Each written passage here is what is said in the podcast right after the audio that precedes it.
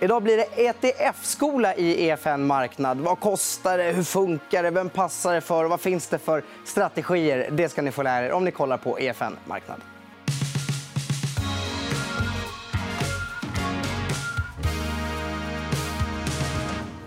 Och med mig för att prata om det här har jag Tobias Nilsson från JP Morgan Asset Management. Välkommen. Tack, Albin. Kul att vara här. Eh, ETFer, börshandlade fonder, alltså. jättestort i USA, ja. både bland institutioner och småsparare. Inte riktigt lika hett här i Sverige. Hur kommer det sig?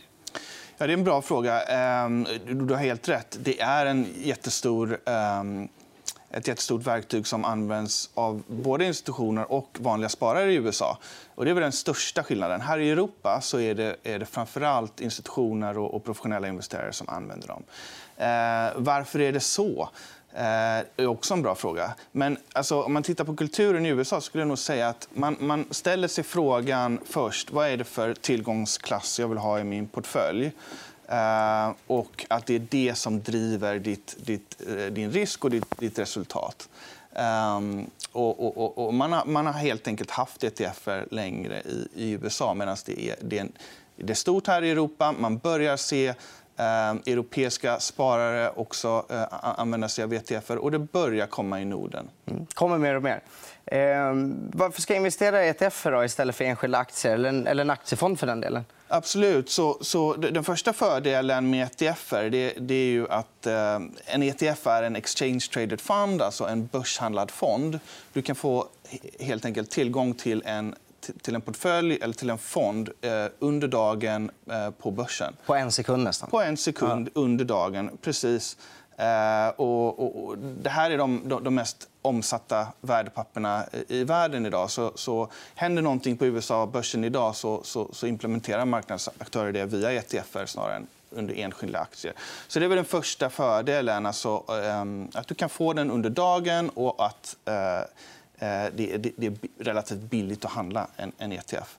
Eh, den andra fördelen eh, kontra en aktie det är ju eh, diversifiering.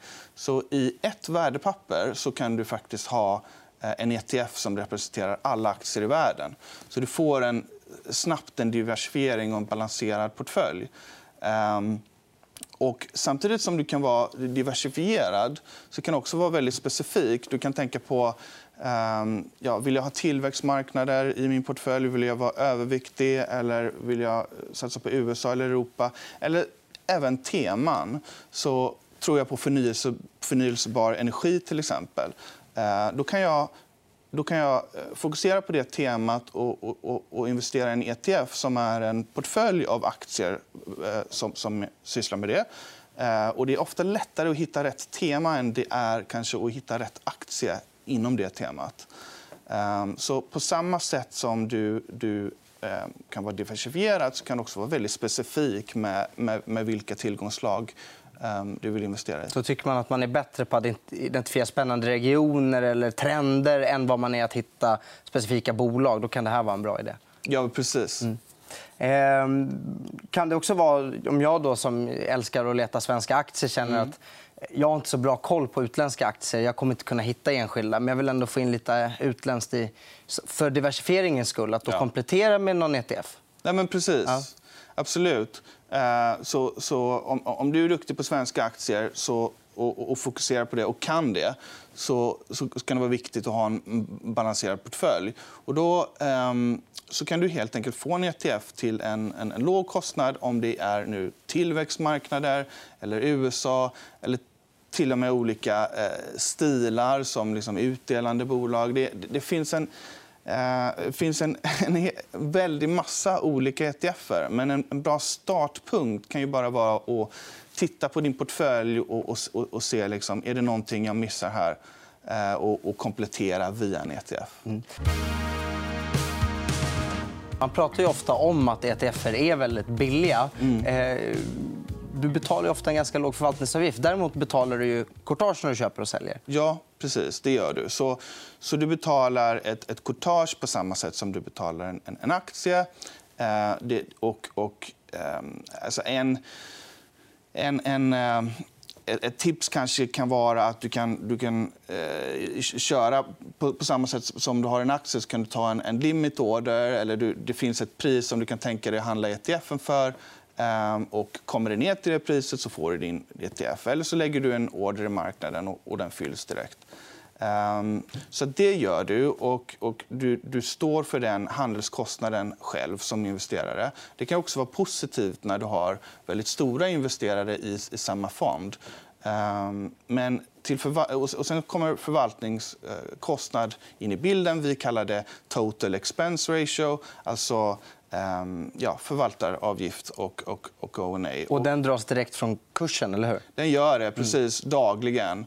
Men, men när vi kvoterar den så brukar vi prata på årsbasis. Så att, uh, en, en, vill du ha en ETF på USA-exponeringen så kostar den ungefär mellan 4 till 20 punkter eh, alltså 0,04% till 0,20% per år. Eh, och det kan du faktiskt du kan få en passivt förvaltad ETF till faktiskt en aktivt förvaltad ETF idag för 0,20 punkter. Och det är ganska ovanligt som, som eh, småsparare att ha samma pris på en fond som en stor institution har. I Europa så, så är det framförallt en, en professionell och institutionell ETF-marknad. Och där betalar man eh, precis samma TIR som en småsparare gör.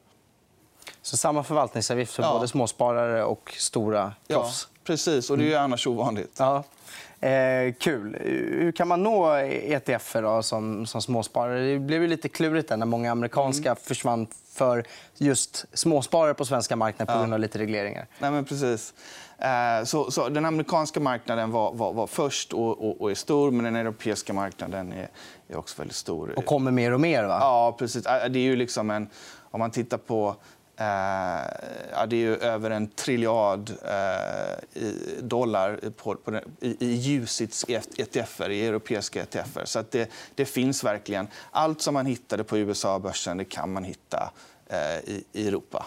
Eh, men framför allt så, ehm, så, så, så, är det på, på Citra, på LSI, på ehm, ja, egentligen på, på, det är väl de två största börserna.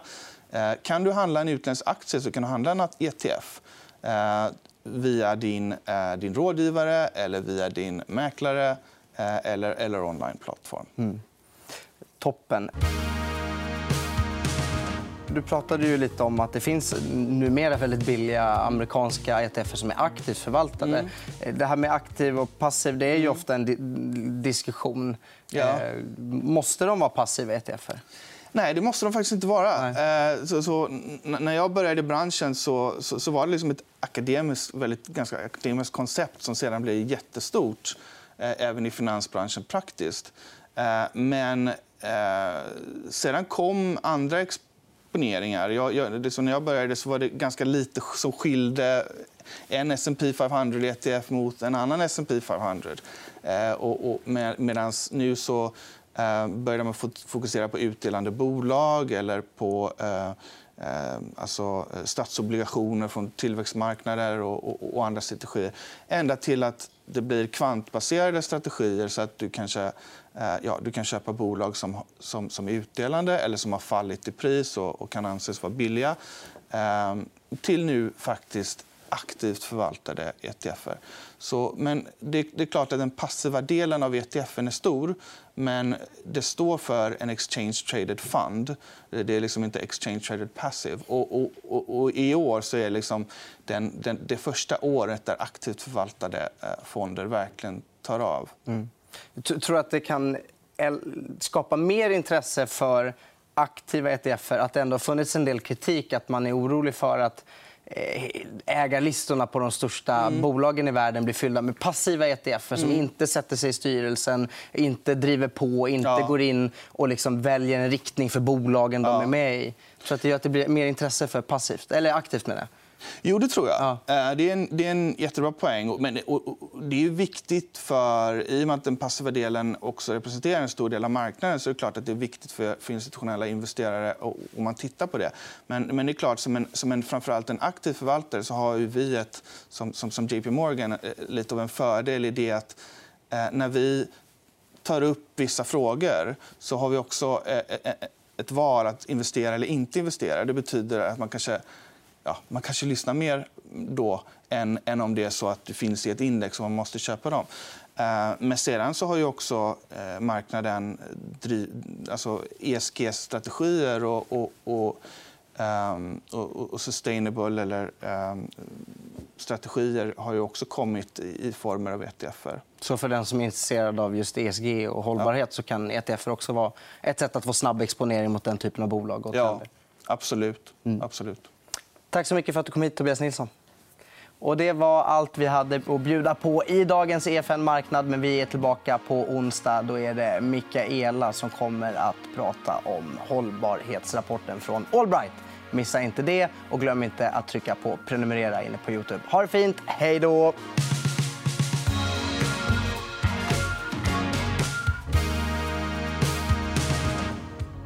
EFN Marknad är en podcast från EFN Ekonomikanalen. Ansvarig utgivare är Anna Fagerström. EFN finns även som app. Där hittar du alla våra videoinslag som hjälper dig att göra det bästa av din ekonomi.